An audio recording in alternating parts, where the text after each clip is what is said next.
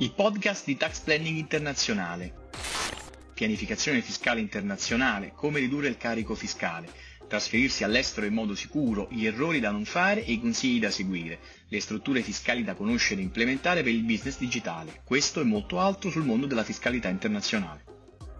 Isole Canarie e business online. Sono le Isole Canarie veramente un paradiso fiscale per chi eh, esercita attività di e-commerce diretto o indiretto? L'attenzione nei confronti di questa giurisdizione e soprattutto le incomprensioni, i misunderstanding, ehm, i fraintendimenti legati anche ad una difficile normativa fiscale dell'isola hanno ingenerato una serie di eh, una confusione direi totale quindi è arrivato il momento di fare chiarezza dopo le numerose richieste di chiarimenti che mi avete inviato. Parliamo di Isole Canarie, ne parleremo a livello abbastanza approfondito, è ovvio che questo non è un consiglio fiscale, è un overview di quello che avviene all'interno del paese e poi vi dirò la mia sulla possibilità o meno di non pagare l'IVA magari per attività di dropshipping che hanno base alle Canarie. Partiamo immediatamente dove sono le Isole Canarie, le troviamo eh, nel bel mezzo dell'Oceano Atlantico, ma a chi appartengono civilisticamente e politicamente direttamente appartengono alla Spagna,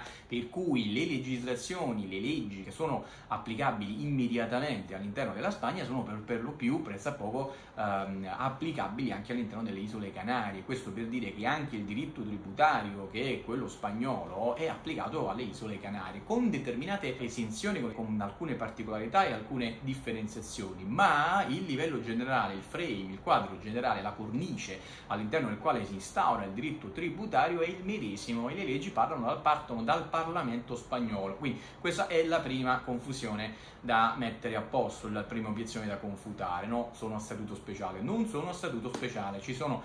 sono escluse da determinate applicazioni di, di, di, alcune imposte, ma non sono a statuto speciale. Numero uno. Numero due, allora andiamo a vedere qual è il regime di tassazione. Che cosa succede al reddito delle società, che è quello che ci interessa di più, dal, perché evidentemente eh, i miei clienti tendenzialmente si occupano di, che si occupano di business digitali, tendenzialmente specialmente oggi parliamo in particolar modo di dropshipping, perché alle, alle Canarie se ne fa tanto, uh, si organizzano in forma di impresa per mille motivi legali, fiscali e di protezione personale e patrimoniale. Quindi una SL, una SL l'equivalente di una società a responsabilità limitata all'interno delle Canarie, uh, quale aliquota sconta? Nei primi due anni di esercizio inutile, quindi possono essere anche cinque anni, nei primi tre sei in perdita, non paghi tasse evidentemente, ma negli ultimi due sei inutile, in questi ultimi due anni anni applicherai un'aliquota agevolata del 15%, ma è la stessa cosa che accade nel resto delle società incorporate nel resto della Spagna, sia a Madrid sia a Barcellona, non cambia assolutamente niente, quindi un'agevolazione generalizzata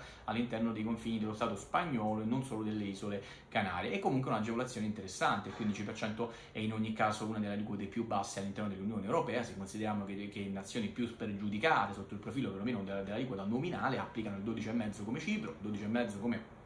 l'Irlanda o il 35 nominale di, di, Malta, per esempio, ok? Il 24 italiano, eccetera, eccetera, eccetera. Quindi il 15 è sicuramente un'aliquota agevolativa interessante. Superato il 15 dopo i primi due anni di esercizio inutile, poi si passa al 25%. Uh, chiaramente non dimentichiamo che l'imprenditore, l'amministratore a livello personale dovrà pagare delle tasse, ok? Quindi c'è un minimo di segurità sociale, quindi la nostra IMSS e un minimo di. Dico un minimo perché in realtà um, come dire, va fatta un'attenta pianificazione fiscale sul, su quanto prendersi a livello di stipendi piuttosto che a livello di dividendo, è tutto assolutamente legittimo, non sto parlando di evasione fiscale, ok? Quindi in realtà anche le imposte personali sono molto molto basse o è possibile ridurle a un livello assolutamente accettabile. Ma tornando quindi alle imprese, che cosa succede? Quindi abbiamo visto il 15 e il 25%. Allora andiamo a vedere quali sono invece le tre grosse agevolazioni che troviamo all'interno delle isole Canarie e poi andiamo a vedere eh, a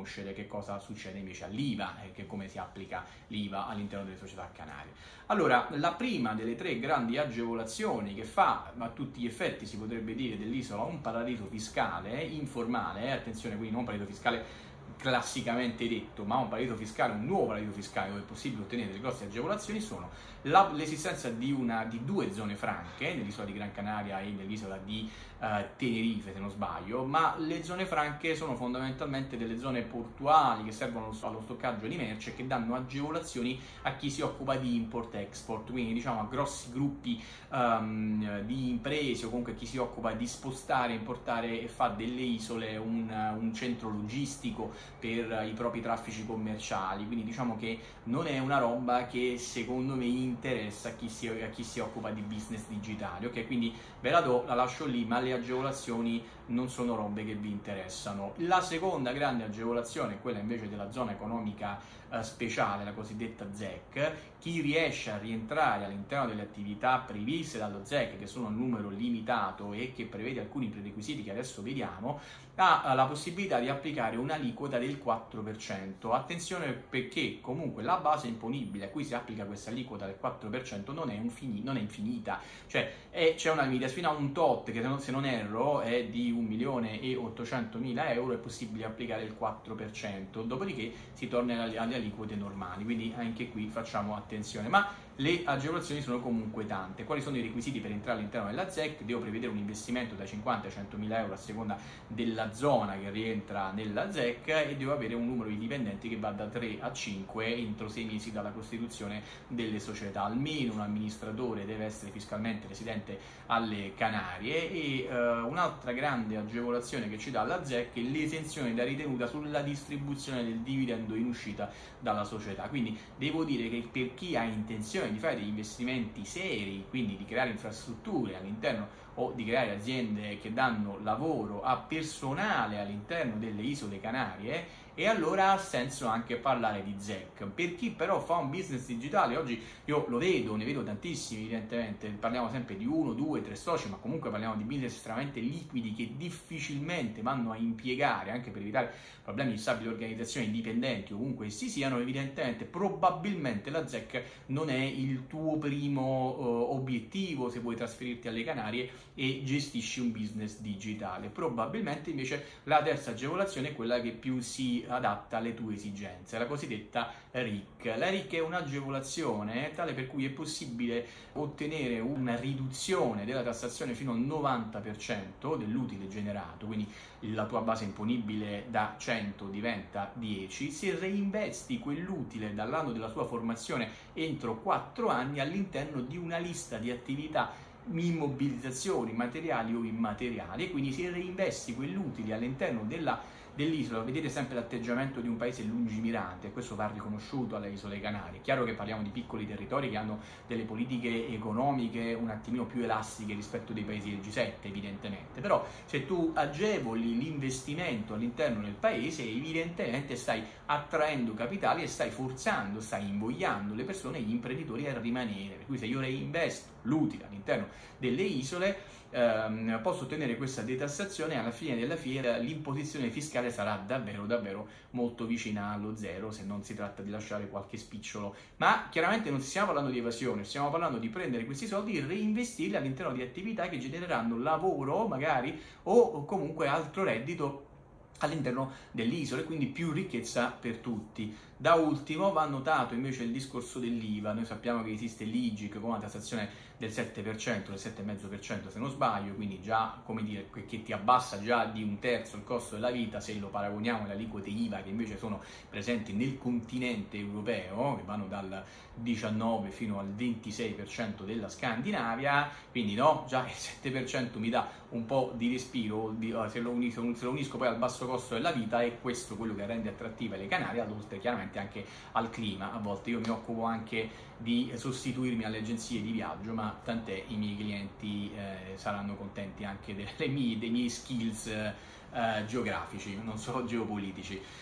È vero che eh, se ho un business di dropshipping non pago l'IVA se in Europa, se faccio un B2C che compra dalla Cina e vende per esempio in Italia tramite la mia società a responsabilità limitata alle Canarie, la risposta è no, questa cosa non è vera. Se compro dalla Cina o wherever, da qualsiasi posto io compro e vendo in Europa, si applica nonostante le Canarie siano escluse ex articolo 6 dall'applicazione della direttiva IVA, va applicata comunque l'IVA in Italia. Se vendo un B2C tramite dropshipping anche dal Delaware, quindi questa cosa si applica a tutti, o dalla Cina stessa in Italia e sto vendendo a consumatori, persone fisiche finali con il trasporto del bene che dal paese extra UE va a rimanere, va ad arrivare nelle mani del consumatore in Italia, l'IVA è territorialmente competente in Italia. Se non la versate, state configurando un reato, al di sopra di certe cifre di evasioni, di imposta evasa, state configurando un reato di evasione, per cui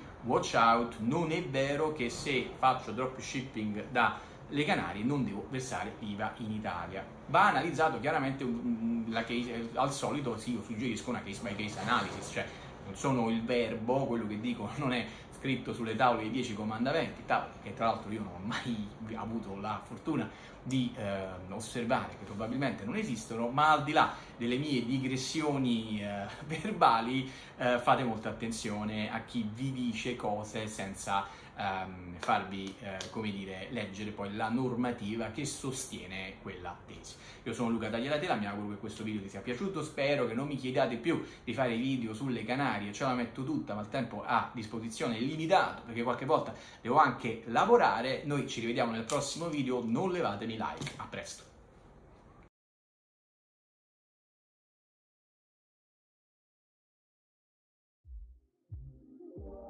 Grazie per aver ascoltato questo episodio. Se ti è rimasto qualche dubbio sull'argomento, ti invito a visitare il mio canale YouTube Tax Planning Internazionale e lasciarmi lì un commento o la tua domanda. Al prossimo episodio.